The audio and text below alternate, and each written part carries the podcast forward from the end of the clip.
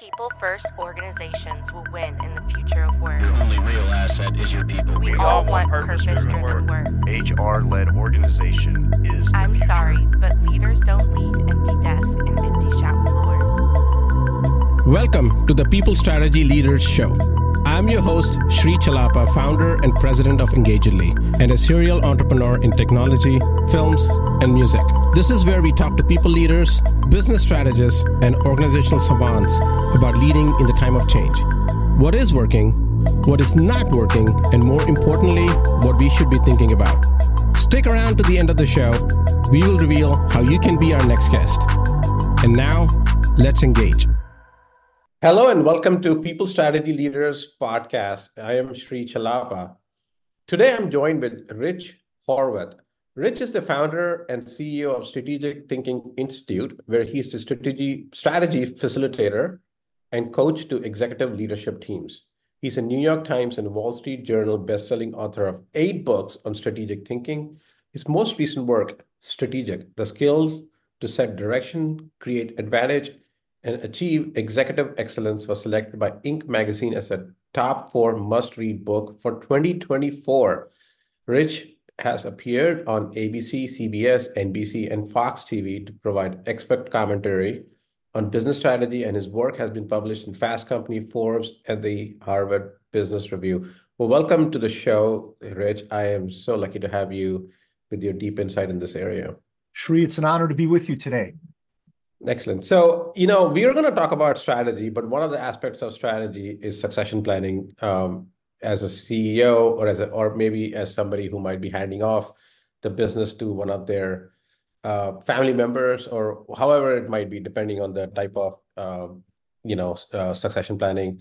Obviously, the famous succession planning that we all are aware of, which was done very, very successfully in multiple instances, actually one by Microsoft to Satya Nadella, and then the other one, obviously, uh, a much, I would say, much more significant one was Steve Jobs, uh, you know, given their reins of Apple. So that, you know, those are some very successful ones, and there are some really bad ones that we have seen in the past as well. Um, so let's talk about that. Let's let's actually open up with a question. You know, what are some of the myths of succession planning? Well, Sri, first one that comes to my mind is the idea that experience is the most valuable quality that we're looking at. And really, in all industries, experience jumps to the forefront. They have 10 years, 15 years, 20 years of experience in this business, but we all realize deep down that experience by itself isn't the end all be all. Really, what we should be looking for in succession planning is expertise. And typically, when I think about expertise, in any role, there are going to be two or three key skills and behaviors that really drive expertise. So I would challenge all of the listeners out there what are the two or three skills, the areas of expertise that are most important to the role that you're looking to fulfill? Then, once we've identified those, then we can look at experience and other uh, other aspects that are going to be important. But we've got to start with expertise first. So when you say expertise, can you explain how do I, you know, if somebody is really good at, let's say I'm I'm I run a software company, right, which I do, um, and expertise for my successor is not just somebody who understands the software very well, Mhm. right? It's not necessarily also somebody who understands the industry very well. So how do I define that expertise? Yes. So one of the things I love to do with with uh, folks is take a look at what does the role look like today. So a good example with you, Sri, would be to say, what are the three to five things that are most important that you do to run the organization today? So we would put that in the left column.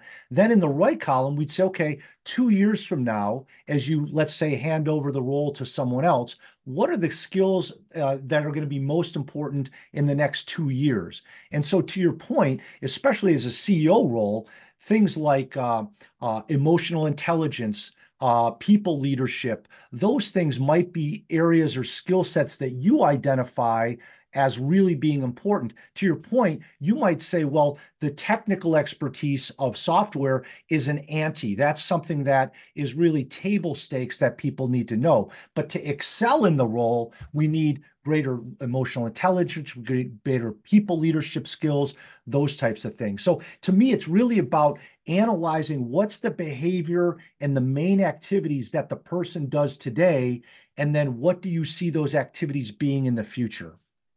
So, Rich, one of the things that we discussed when we were preparing for this discussion um, is this taking a strategic look at succession planning mm-hmm. and talent scorecard.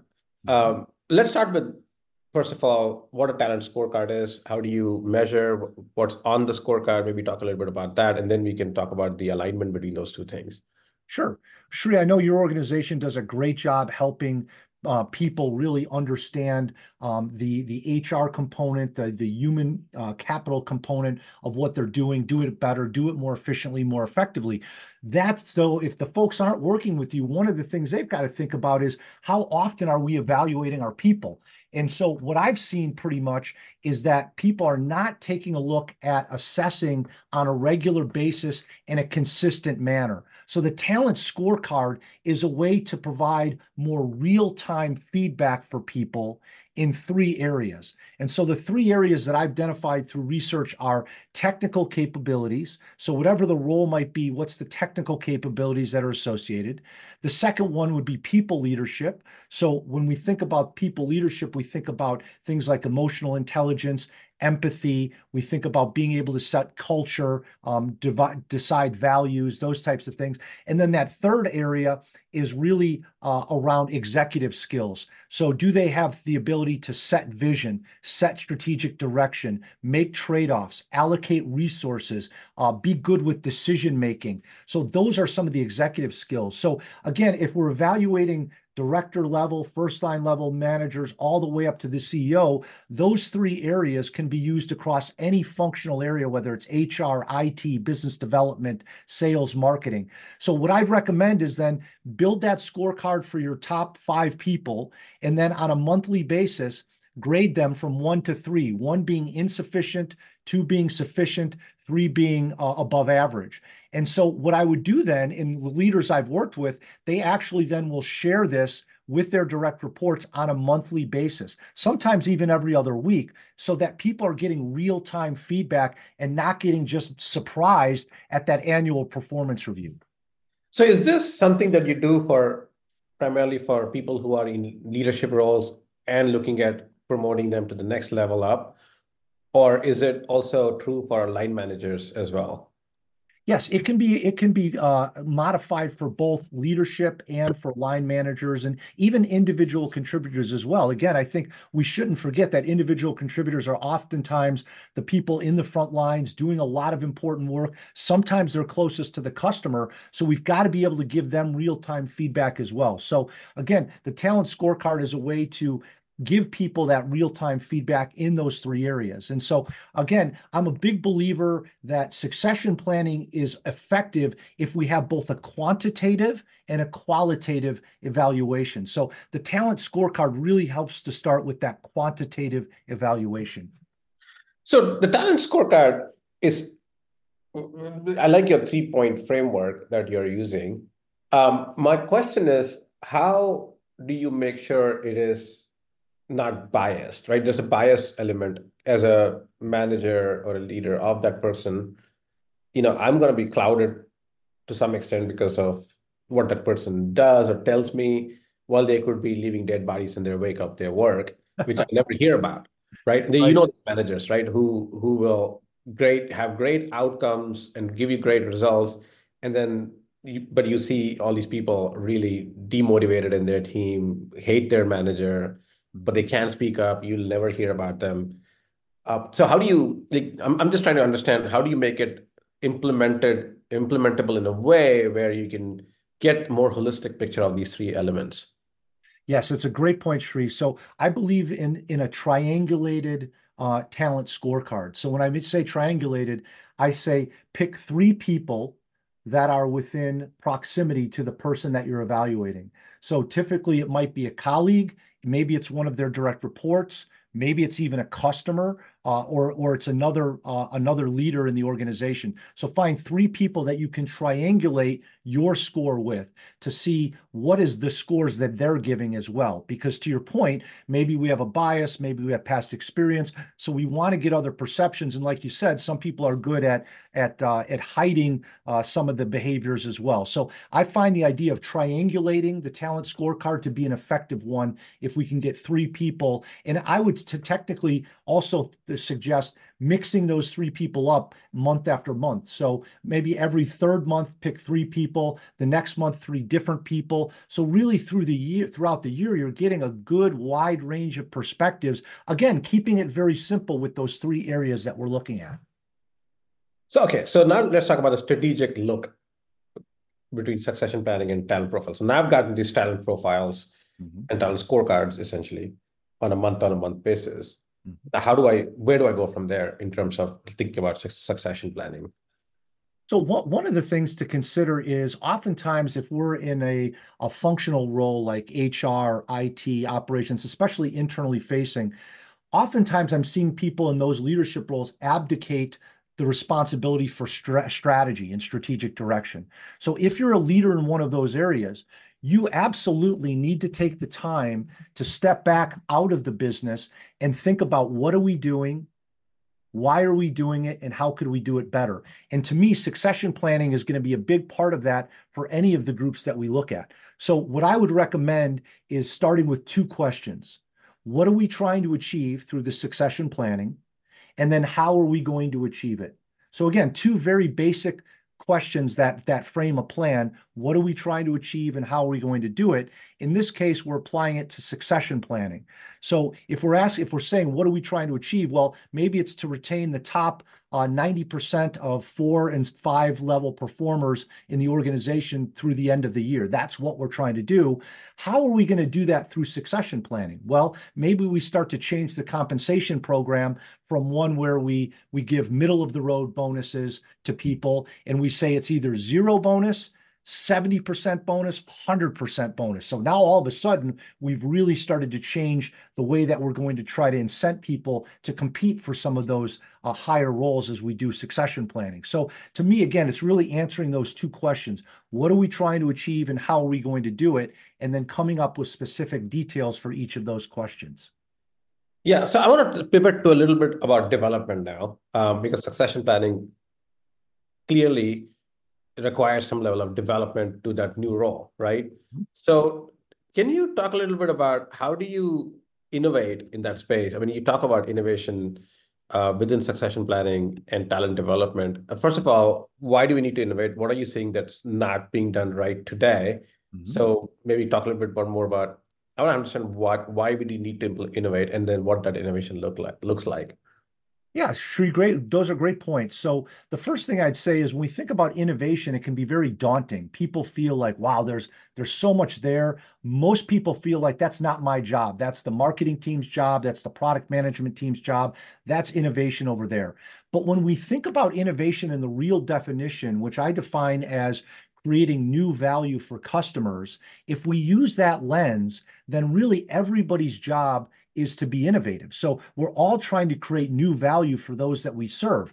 For HR leaders, IT leaders, finance leaders, your customer is going to be internal primarily. So we want to think about what are new ways to bring value to those people today. So what I would suggest is start uh, uh, just a flip chart or a whiteboard in the left column jot down what are the three to five things that we do normally to serve our customers. So, what's the norm today in that left column?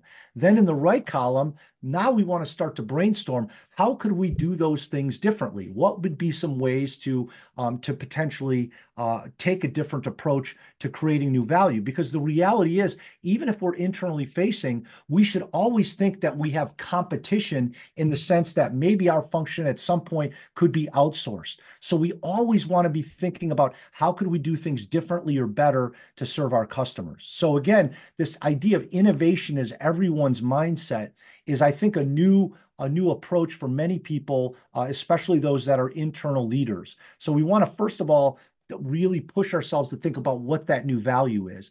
And then the, the, the most important point is we want to be able to observe what are the challenges, issues, and problems the customers that we serve have. And mm-hmm. again, we want them to articulate that, but we also want to observe that. And then that's the seeds that are going to create that innovation. If we're able to help them solve some of their challenges, to overcome some of the obstacles, that's where real innovation, that's where real new value lies. So, why do we need to innovate in succession planning? What's wrong with it today? Well, I, I would say the first thing is it's very heavily qualitative. And so when it's highly qualitative, you, as you pointed out earlier, Sri, I might be biased. I might have uh, somebody else might be biased. So there may not be a really full, fair perspective of what we're doing. So one of the reasons that we need to innovate is because we're very heavy on uh, qualitative evaluation versus quantitative. So part of the innovation and succession planning is to uh, do a quantitative analysis. Let's say we take the top seven factors for our CHRO. So what are the seven success factors that we have identified for a CHRO? Now what we want to do is let's weight each of those factors from three to one. Three is highly important, two is moderately important, one is somewhat important. So we might say one of the qualities for uh, our, our, CHRO is uh, vi uh, visioning. That might be one of the qualities. So we would weight, weight that as a three. Then the second area is we would evaluate them on their performance. So again, three is excellent, two is me, uh, moderate, and one needs improvement. So then we would multiply the weighting versus their performance, and then we would get a quantitative score for that area of visioning. We would do that for all seven, and then we'd add that up. So that's a more objective uh, way to, to quantify what their performance looks like. And then that gives us better thinking for our succession planning. So, how, what have you seen in the mar in, in your consulting assignments with on succession planning and strategy? How are organizations really doing it today, or do you feel there's been some movement in the right direction there? Yeah, I would say there has been some movement in the right direction. I think certainly uh, people are looking for a, a, greater range of thinking, a greater range of contribution. So you're seeing greater diversity in the leadership uh, sets that we're looking at, which is which is wonderful to see. I do think there's still, as I mentioned before, reliance on my my personal opinion of someone. Uh, so I think again we're we're very subjective. So I would say moving forward, one of the things that we want to do is challenge ourselves with: um, Are we are we do we have a clear idea of what the key behaviors are for the role? Not level of experience, not years of experience, but what are the specific behaviors that are most important to the role? And then what are the ways that we're measuring that? And then what are the ways that we're developing people? Because it's one thing to evaluate, but if we're not providing them with the knowledge, skills, and tools to build those behaviors, then we need to take a step back and say, how can we do a better job preparing them um, for those for those things that they're looking to do. So I would say those are a couple of the key things that that come to mind. So going back to the earlier question I had about you know utilizing the succession planning and performance is this continuous performance assessment approach to building a talent scorecard. How does that how should that be used for employee development or people development for these roles? Well, that's a, that's another good point too, Sri. The the research shows that as you rise in an organization, your level of development decreases proportionately to the point where many CEOs are getting no developmental uh, resource or or programming at all. So what we want to first understand is let's take a, a, a, diagnosis of where we are today. So what where where is the development happening today in the organization? What's being provided? And then I would overlay that with the behaviors that we identified. So if we say, well, empathy and emotional intelligence are becoming a more important uh, component for our senior vice presidents, then we have to say, okay, what are the developmental uh, tools and, and, and sources we have to build empathy and emotional intelligence. If we don't have any, then that seem that would send a red flag that we have a gap there. So again, I really think it's overlaying the behaviors with the the knowledge and skills and tools to say where are the gaps and where can we do better in order to prepare our people to be the best they can be? Yeah. No one thing i've i've, I've noticed in in many of my uh, discussions with organizations, and we work with hundreds and hundreds of organizations, is that somehow, especially in, in the lower segment of the organizations where there are you know 100 200 300 400 employees not not your big you know massive companies. Sure. The head of hr is usually kept out of the loop in all of this right? So what is the role of the head of hr and i'm, I'm i refrain from calling them chro because they're really more of they're typically at that point a manager level or maybe a director level. At that point in a company that's maybe five six hundred people.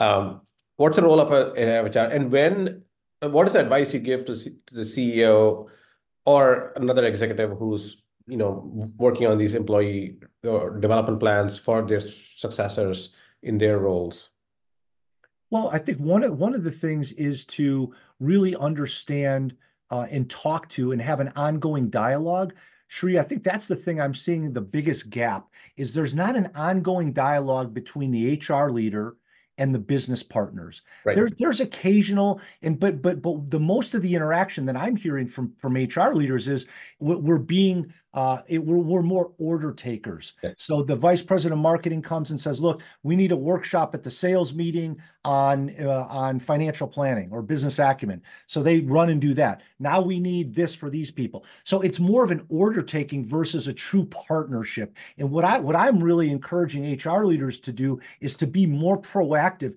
to lead those strategic level conversations with the business partners by really understanding, you know, what are their goals and objectives, what are they trying to achieve? And then how are they doing that? And what are the skills and behaviors they see as most important? And then also asking them, what are the obstacles or challenges that your people are facing? And then are there ways that we can partner so that I can help support that? Those conversations need to happen up front, not as a reactive uh, stage way later in the game, but that's where they're typically happening. Are you seeing similar things or, or anything different there? I, I know, I, absolutely. I'm seeing similar things. I think what's happening is you have this annual planning done, or you have an annual budget done, and then you decide, I'm going to do these this year. I'm going to hire 100 more people. I'm going to grow my organization.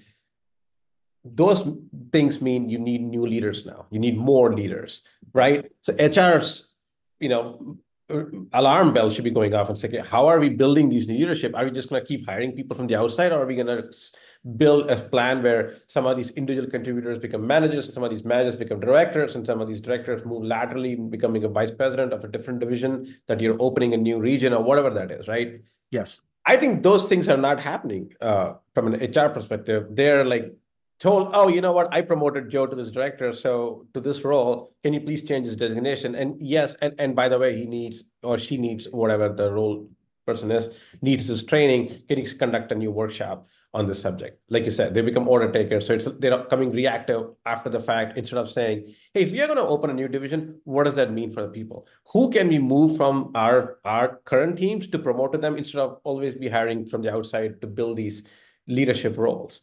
Um, and I think that's one of the things I talk about, promoting from within versus hiring from the outside. To, at least for the leadership role, try to get them moving because uh, obviously it helps with retention. Uh, yes. Uh, people stay longer when they see a path of growth. Uh, but also institutional knowledge. You know, when you when you bring somebody from outside, it can take nine months to a year to have anywhere close to the institutional knowledge that you have within the rest of the organization. Um, so there's uh, there's a lot of value to do that, and I think HR can t- take a more strategic role when they look at these growth plans that are being presented in the board meeting, and if they're saying I want a seat at the table, HR should be, you know, first of all, earn it to some extent by having yes. those tough questions to the CEO or to the the executive vice president, saying how are we doing this, and are you thinking through in the aspect of institutional knowledge, retention, growth for our people, engagement for our people, you know, things of this nature, and the cost. You know, it'd be lower cost if you promote it from within versus you know hiring from the outside. So I so I I, I challenge you know a lot of HR managers, um, at least not, not you know directly, but through my discussions, is, is to be to be strategic and to earn a seat at the table. You have to think strategic and and start having these tough discussions with the with the executives and the CEOs uh, directly instead of waiting for you know them to come to you and give you a piece of paper saying, "Hey, I want five these five things because I just opened a new division and I'm, and I need a director." Sure, you make some amazing points there, and, and one I'd love to build on is the idea of promoting from within. Because to your point, too often we're immediately looking outside, the in you can look at professional service firms for one good example. You know, typically they don't just organized by function. They organize by project or program. And then when that project or program is done, they repurpose people for a different project. And sometimes it requires different skill sets, but yet they have the adaptability and flexibility to change that. So I think that's a great point that you bring up is as HR leaders, we need to really be thinking about, you know, are, are we building uh, an adaptable, um, uh, mentally agile, flexible force that can move to different projects, different areas. Because to your point, I've seen it in myself in my work. Many organizations that are bringing people in from outside, a year, 18 months later, those people are leaving because they were not a good cultural fit. They were not able to navigate the political landscape internally. So even though on paper they had good technical skills, there were so many other organizational facets that they were not able to adapt to. So if you, to your point, if you have people that are internal, they understand the culture, they know how to adapt to the political landscape, opportunity to be much more effective more quickly if we just reskill them in certain areas. Yeah, yeah. And I think the, the the reason I bring up HR in this particular area is because HR function has been largely focused on, you know, obviously payroll benefits and all the transactional stuff that you have to do just to, you know, have a business. They're not as keenly focused on, especially in these smaller organizations. So I'm, I'm not talking about the Coca-Colas of the world. Right. They're as not as focused on the strategic aspect of HR, which is talent development, succession planning, the growth. And talent development is one of my favorite you know areas because yeah. you know you you get better as an organization if your people get better uh, as themselves right and talent development is typically treated as oh i'm going to set up these training sessions and and, and i'm going to have new manager training i'm going to have communication skills training i'm going to have psychological safety training whatever these different trainings that might be mm-hmm. but in the context of succession planning talent development and growth needs to be done proactively. It's not done after the fact. That means like if I am gonna have a director in this role because this person is gonna retire or they're gonna, you know, move to a different role, I need to plan that sometimes maybe a year in advance mm-hmm. from an L&D perspective, you know? Yes. And I think that's where this proactive aspect of L&D that I that that the HR needs to get you know need to be participating it becomes much more important that's where the strategic thinking comes into place because if they don't somebody is going to get promoted to their role or right. maybe promoted preferably not higher promoted and then they are in the new role ill-equipped to run that function because they got elevated and promoted without all the right skills right expert expertise as you say to really lead that function yeah, and, and to that point, Sri, I think it's a great point you to bring up because it's almost, you know, it's almost comparing checkers and chess. In chess, we need to think many moves ahead. And what I what I would say is for any of the leaders out there, think about your typical week. How much time are you spending thinking about your current work? And then how much time are you thinking about the future state of your business? So one year, two years, three years out. In many cases, people are leaders are not spending any time on the future state. It's all today. But the best leaders I find spend about 30 to 35 or 40% of their time thinking about the future state of the business and about 60 to 70% on the current state. So that's a rough balance. So, you know, track your time for a week, uh, folks out there, and, and start to gauge am I spending some time? And again, you can do it individually and collectively with your team. And also, I've seen it be very motivating for teams to think about the future of the business because it gives them a mental recess from the day to day and it gets them excited about what's down the road. Yes, yes. Well, thanks, Rich. Um, it has been a wonderful conversation. Succession planning is something that I don't get to talk about a lot, so I really appreciate you coming on the show and talking about that. Um, do you want to talk a little bit about your book that's coming out? That's now Inc. Magazine's favorite, one of the favorite books for the year. Yeah, thanks, Sri. So yeah, the book Strategic is out. Uh, it's available wherever you buy books. And uh, there's lots of free resources I have at strategyskills.com. So you can find more information on the book and other things as well. But uh, lots of free articles, videos, white papers, and so forth at strategyskills.com. And uh, again, if you're interested in the succession planning piece and strategic, um, you know, feel free to take a look at that as well. Well, thanks, Rich. It's been a pleasure. Thanks, Sri. Have a great day. Sri Chellappa here. Thank you so much for listening to the People Strategy Leaders podcast. If you are a successful leader or a people strategist who would like to be on this program, please visit engagedly.com slash people strategy leaders podcast. If you got something out of this interview, would you share this episode on social media? If you know someone that would be a great guest, tag them on social media to let them know about the show and include the hashtag People Strategy Leaders. I love seeing your posts and guest suggestions. We are regularly putting out new episodes and content. To make sure you don't miss any episodes, go ahead and subscribe. Your thumbs up, ratings, and reviews go a long way to help promote the show and mean a lot to me and my team. Want to know more? Follow me on LinkedIn and Twitter at Sri Chellappa. Thanks for listening. We will see you next time. And thank you to Patrick Ramsey, sound engineer at Kalinga Production Studios, for recording and mixing this show.